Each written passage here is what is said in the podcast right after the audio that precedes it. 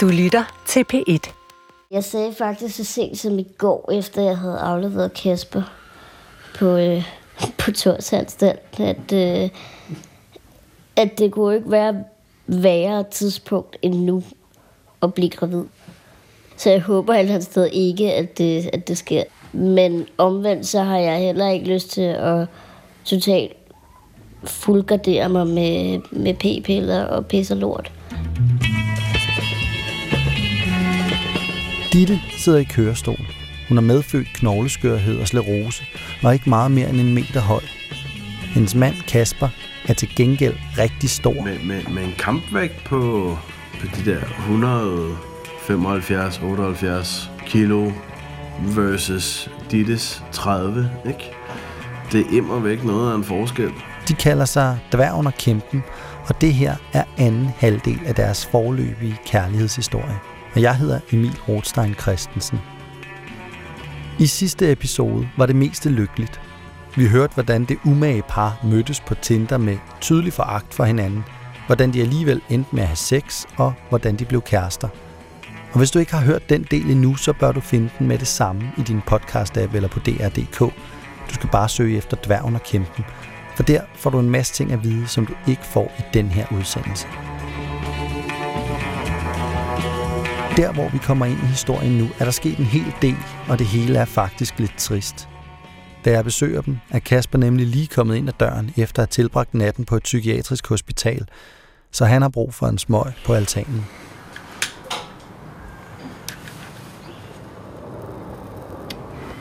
Der skete jo det, at jeg vågnede op og havde meget kraftige stemmer, og de havde så udviklet sig til at have suicidal karakter. Altså, de opfordrede mig til at være suicidal.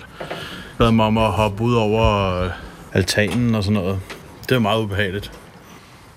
Har du prøvet det før?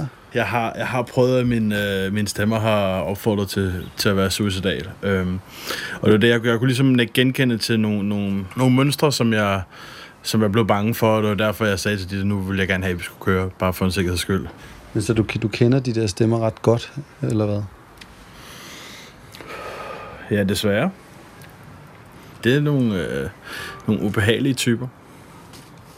Har de personlighed, eller hvordan fungerer det? Jeg har ikke givet dem nogen personlighed, men jeg kan godt skelne mellem, hvem der siger hvad. Men det er ikke nogen, som jeg vil begynde at give personlighed, fordi så bliver det sgu for meget. Men så får de for meget magt, og det skal de ikke have. Du forestiller dig, vi to vi står og snakker her. Og du kan høre lige så tydeligt, som jeg taler til dig nu, kan du høre en ved siden af dig, men du kan ikke se ham eller hende for den sags skyld. Så siger til dig, hop lige ud over. Det kunne være fedt. Altså selvom de opfordrer til at tage mit eget liv, så er det ikke noget, jeg har lyst til.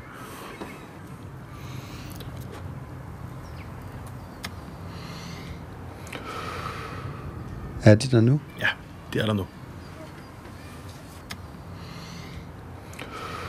Det har helt klart været at trække plaster af meget hurtigt i vores forhold.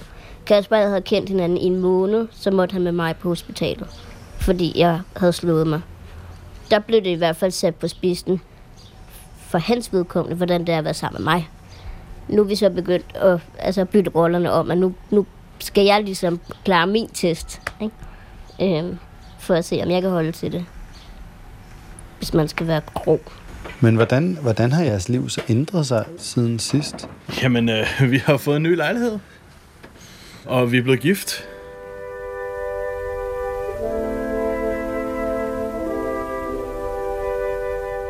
Et halvt år inden juleaften, der var jeg begyndt at tænke, det er for tidligt, oh my god. Og jeg kan virkelig godt lide hende, jeg vil virkelig gerne. Og du ved, det var da hele tiden sådan, du ved, spillede mig et pus, ikke? Så gik jeg ud og købte ringen. Det var lige op til jul. Og det, hun gik der, men hun havde købt julegaver. Har du købt julegaver til mig? Så, ja, det har jeg. Det er nok ikke det, du regner med. Så det blev juleaften, og jeg lå med big time lungebetændelse. Jeg sov halvdelen af aftenen, lige så snart, at vi havde spist, så lagde jeg mig over igen. Så blev jeg sådan lige puffet til, du ved, nu skal vi danse om træet. Okay. Og så lagde jeg mig igen sådan, nu pakker vi gaver op. Okay. Og så sådan, nej, jeg skal for helvede. Jeg skal ned på knæ og alt muligt. Min familie, de var pisse distræte. De var i gang med at pakke deres gaver op og sådan noget. Min lillebror Emil, han kommer over med Dittes gave. Så den er til dig. Og så nupper jeg den lige, så siger, ja, jeg skal lige gøre noget specielt her. Så fik hun den her indpakkede pakke Magic Kort. Og hun blev sådan lidt, ej, du har bare ikke givet mig Magic Kort, vel? Da jeg så det der Magic Kort, der blev jeg skidesur. Jeg blev så æsketæsker af resten, og jeg sagde også til ham, det er fint nok, du spiller, men du skal simpelthen ikke mere vivle mig ind i det der nørdnet, du har gang i. Det gider jeg ikke. Så siger jeg til hende, prøv lige at åbne den der pakke der. Og hun åbnede den. Ja, hvad så? Du skal lige kigge ned i den. Og så fik jeg set den her æske her, og jeg tænkte, nej, det gør han kraftedeme ikke. Jeg tror ikke, hun havde faldet det, før at jeg ligesom satte mig på knæ og sagde, Ditte, vil du gifte dig med mig?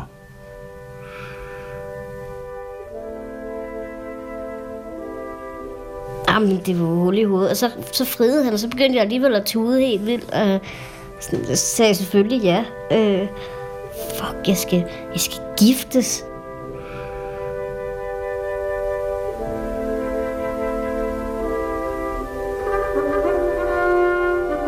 Hverken Casper og jeg er særlig julede. Vi bryder os ikke egentlig så meget om julen. Og vi har begge to oplevet sådan meget specielle familier, som godt kunne finde ud af det juleaften, men som måske har haft nogle ting at slås med, sådan både før og efter julen, ikke? Og som Casper sagde, så laver vi fandme vores eget gode juleminde. Noget, vi kan tænke tilbage på og glæde os om. Og det synes jeg var meget smukt.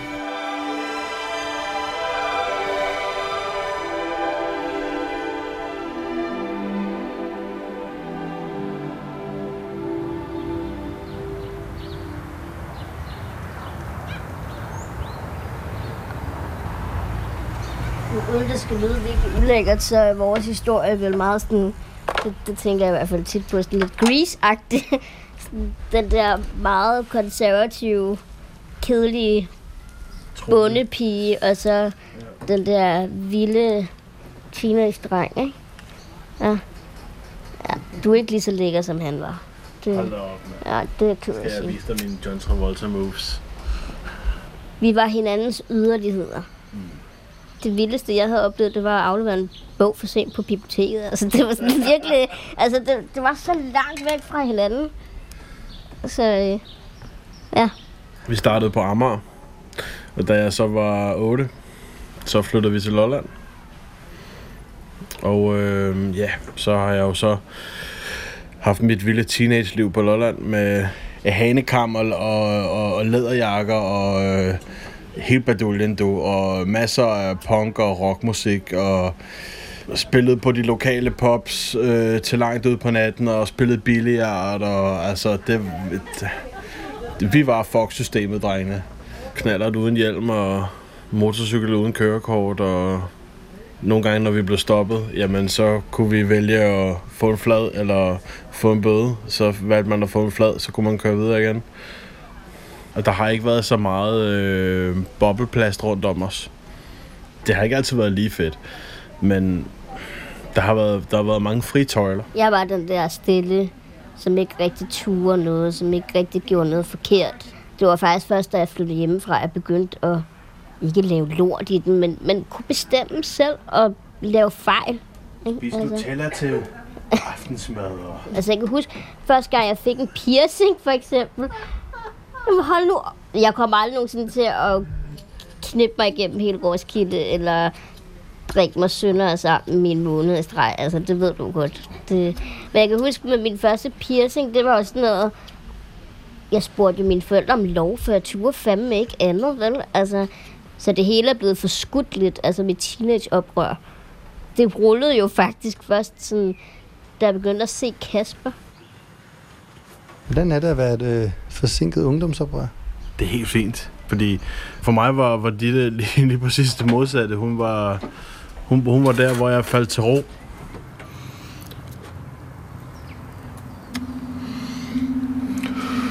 Jeg har tidligere oplevet, at netop den der modvilje med, at man ikke ønskede, at deres børn var sammen med sådan en som mig, for noget var rigtig grov, ikke? Men jeg kan huske, der var en gang, hvor jeg sad ude på min svigermors altan og røg, og var sådan lidt... Jeg var sådan lidt mut i det, jeg var sådan lidt...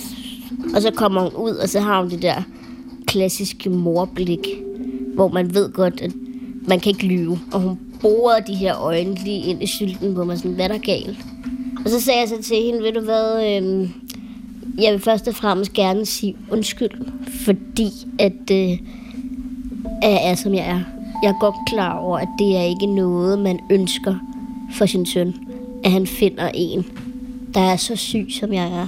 Og jeg er godt klar over, at jeg kommer til at være anledning til rigtig mange bekymringer og sorger for din søn. Og sikkert også for jer. Havde jeg kunnet vælge anderledes, så havde jeg gjort det. Hvor hun så sagde til mig, ved du hvad, jeg kan se, at du gør Casper lykkelig. Og det er faktisk det eneste, jeg beder om. Så der er ikke noget undskyld, der er ikke noget, der er ked af.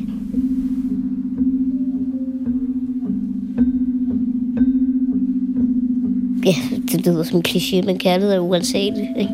Altså, du støder ind af nogle mennesker, du vitterligt aldrig havde forventet kunne være noget. På Tinder der, jeg matchede jo kun Casper for at fortælle ham, hvor stor en idiot jeg synes, han lignede. Og det skrev jeg så til ham, og det endte med, at jeg blev gift med ham, ikke? Mit misbrug begyndte jo, da jeg var... Hvor gammel har jeg været? Jeg tror, jeg har været en 15-16 år første gang, jeg røg noget has. Det var sgu egentlig ret lækkert at kunne slappe af. Bare sådan koble helt af og være helt væk fra alt det lort, der foregik igen i mig. Så var det ligesom en glidebane derfra. Kokain, amfetamin, eller så alt, hvad der kunne ryges, eller op i næsen, eller piller, eller whatever. Ryge heroin. Det har jeg prøvet en gang. Og det var simpelthen så godt, så det tog jeg aldrig prøve igen. Du er ligesom konge af verden. Du står oppe på toppen af bjerg, og du kan bare gøre lige, hvad det passer dig. Det er i hvert fald den følelse, du har, ikke? Og så har jeg prøvet noget, der hedder Crystal Meth, som er små krystaller. Man smider i en pipe, sådan en glaspip, og ryger det. Det er hamrende farligt. Det er noget sygt lort. Det er de her kemiske dampe, de fucker bare dit hoved helt vildt op. Og jeg tror i virkeligheden, på daværende tidspunkt, der var jeg sgu ligeglad med, om jeg skred i svinget eller ej. Det var hele tiden sådan noget, ja mand, vi skal ud, så skal vi også have nogle stoffer. Hey mand, vi skal det der, vi skal også have nogle stoffer.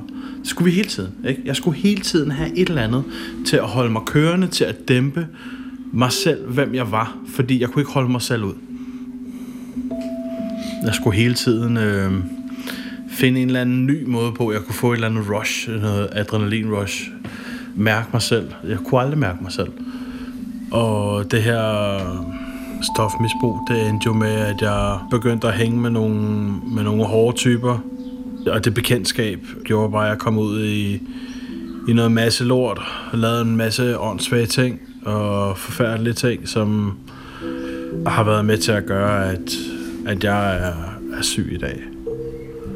Nogle af de hændelser og ting og sager, som der er foregået, har sat nogle traumer i gang hos mig. Man får sådan åndssvagt gæld af det, hvis ikke man kan fortælle det. Det er ikke noget, jeg sådan vil uddybe her i radioen, men det har sgu været noget lort, og det er jeg ret plaget af i dag stadigvæk. Jeg elsker Casper overalt på jorden, men jeg har da også fået en identitetskrise igennem det her forhold.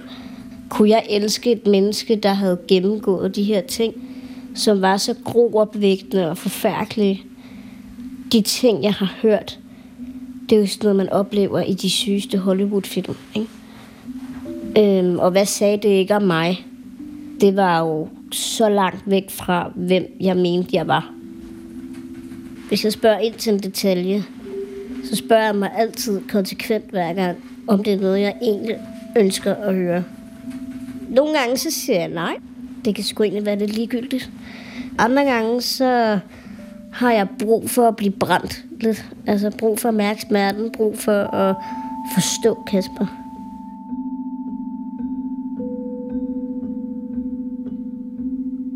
På trods af alle modsætningerne, så forstår Ditte Casper bedre end de fleste. Og hun har også sagt ja til at gifte sig med ham. Jeg havde personligt også glædet mig til brylluppet. Ikke mindst fordi Casper er asatro, så alt ville foregå anderledes end i en kirke eller på et rådhus. Men et par dage op til skriver Ditte til mig, at Casper simpelthen har det for dårligt til, at de tør gamble med at have mig hængende med tændt mikrofon til brylluppet. Hun lover til gengæld, at jeg gerne må låne hjemmevideooptagelserne, hvis det altså lykkes dem at blive gift den dag. Det er ikke nogen hemmelighed, og det var ikke, fordi jeg ikke ville giftes med Casper eller var ved at få kolde fødder. Men vi havde jo også desværre den her med, at Casper allerede der var syg og havde fået stemmer tilbage. Og jeg var forberedt på mentalt, hvis han i sidste øjeblik kom og sagde, jeg kan ikke det her. Fordi som jeg også sagde til ham, det er jo ikke fordi, jeg går fra dig. Jeg ved godt, at det her, der har ikke noget med at gøre, at du ikke vil giftes med mig. Men at du simpelthen er for træt i dit hoved, hvilket jeg forstår. Jeg havde planlagt en plan B op i mit hoved. Hvad nu, hvis vi rent faktisk blev nødt til at droppe det hele, ikke? Fordi han blev syg.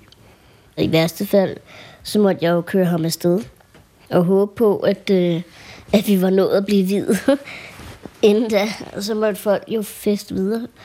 Vi havde også lavet en plan C i tilfælde af, at der skete noget med mig. Jeg brækkede noget. Så ville jeg få fat i Amanda, min veninde der, om at hun skulle tage Casper af stige afsted til hospitalet. Og så skulle jeg nok komme, og så måtte vi blive videt der. Så I skulle nok blive gift på en eller anden måde den dag? Det skulle vi. Det var en aftale, vi lavede. Jeg kunne også godt se på Casper i dagene op til, at det godt var, at det var en stressfaktor. Og det kunne godt være, at han havde det rigtig skidt, men det var ligesom om, at det var også det lille søm, han kunne hænge sin glæde op på. Ikke? Det var et mål, det skulle han fandme. Koste hvad det koste ville, ikke?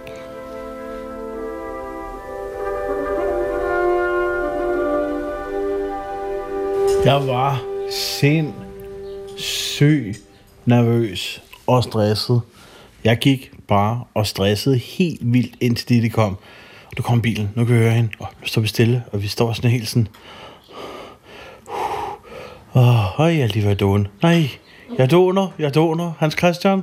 Vi har jo ikke valgt et traditionelt bryllup. Vi blev gift i et forsamlingshus, og har selv sådan skræddersyet vores ritual.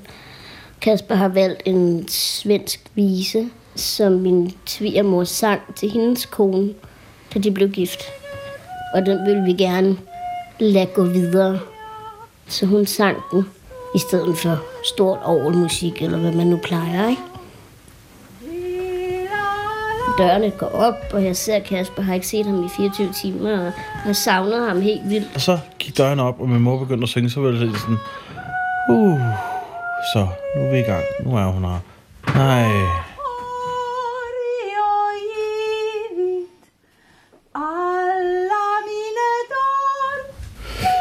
Jeg tudede. Jeg tænkte bare, hold kæft, mand. Jeg har aldrig set noget så smukt. Jeg blev fuldt op af min far og står foran Casper med vores lille stuebord, hvor der står et vaskefad, som vi skal vaske vores hænder i og vaske fortiden af. Og så følges vi op til alteret, som er endnu et sofabord, hvor vores gode Robert der, han venter på os. Snor det i maven?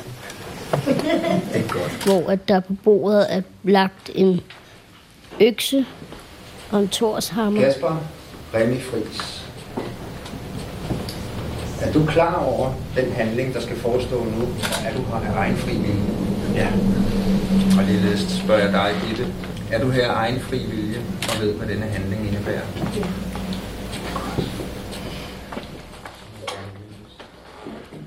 Og så havde vi selv valgt vores ritual, eller hvad vi ville sige til hinanden.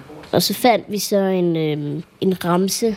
Det er faktisk taget fra Bibelen. Det er fra, når Moses han bliver viet med sin kone.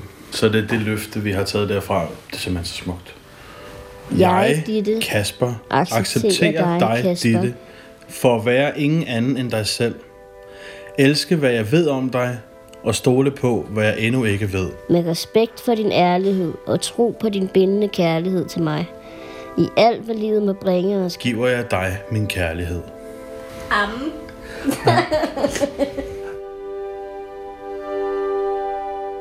Kunne du ignorere stemmerne der? Ja, det kunne jeg. Der skete alt for meget til, at jeg kunne koncentrere mig om dem. Du var heller ikke inviteret. Nej, lige præcis. Og så gik det jo bare, som det skulle. Thor og Vige, dette brudepar, Pindals æder og altings ophav, forkynder jeg hermed for ægte folk at være.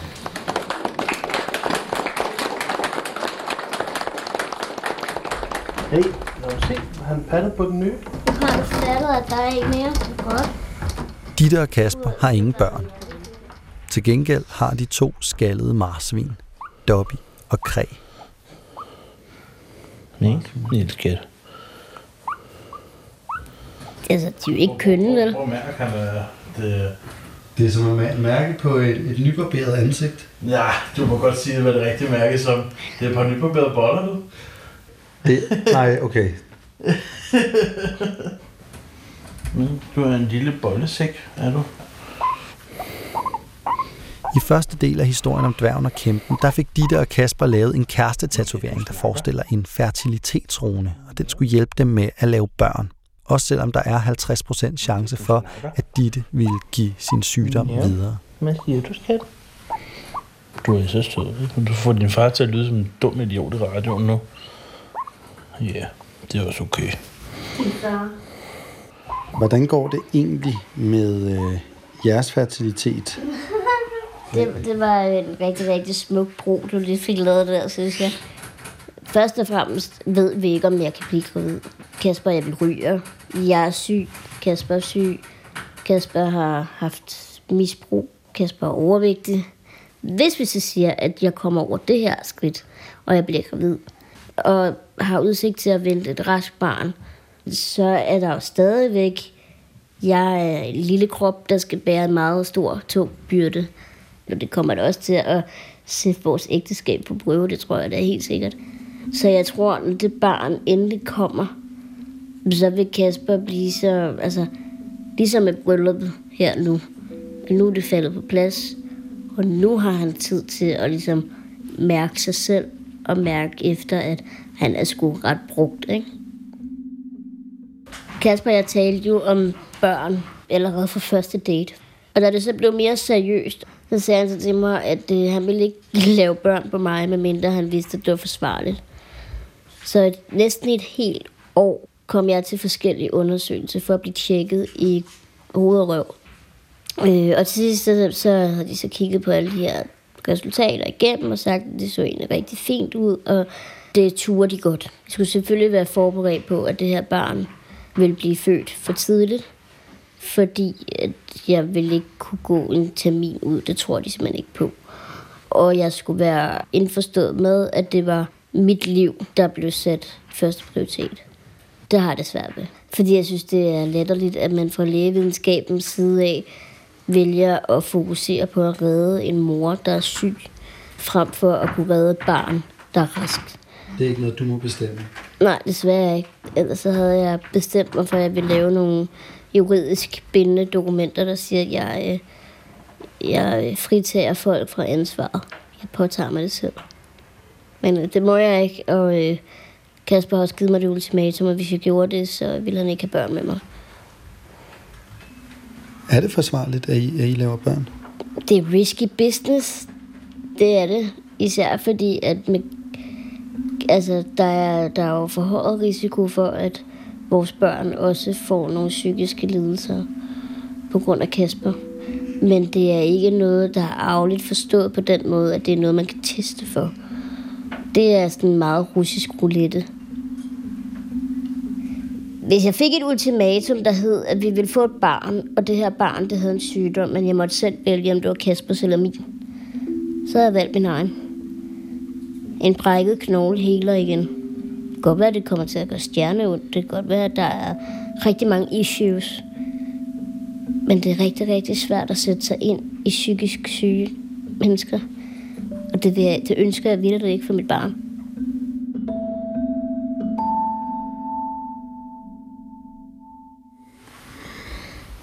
Casper, han slog i bordet et år inden vi blev gift, og sagde, jeg vil danse brudevals. Hvor jeg så sagde til ham, jeg er ked af at sige, men så har du kraftedeme fundet den forkerte at blive gift med. Jeg kan ikke danse, og det har jeg jo sjovt nok en god undskyldning for. Jamen, det var han ligeglad med. Han skulle nok finde på noget. Og så til sidst, så endte med, at jeg gav ham lov, var det ved at sige. Casper, han trak mig op af stolen. Ligner lidt en fuld onkel, der danser med sin hund, sådan, tror jeg.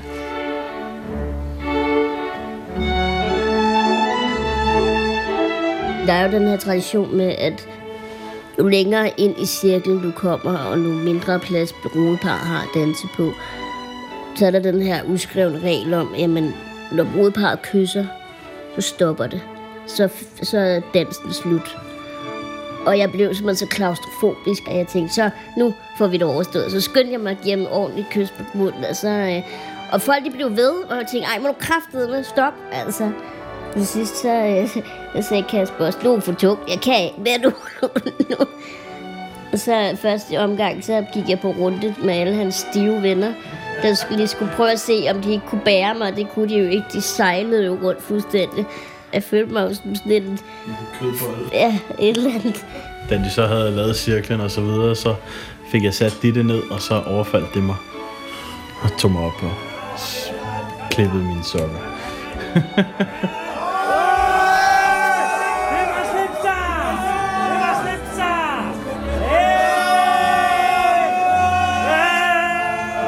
Jeg er spændt på at se billederne, om jeg ligner en total kæmpe idiot.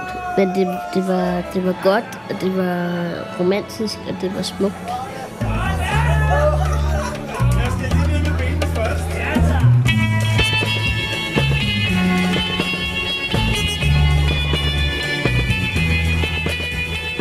Med billedet af lille Ditte på maven af store Casper i en smuk og umage brudevals, slutter vi fortællingen om Dværgen og Kæmpen. Mit navn er Emil Rothstein-Christensen, og det er Rune Sparre Geertsen, der har været redaktør for den her miniserie, som du naturligvis kan finde som podcast eller på dr.dk, lige når du har lyst.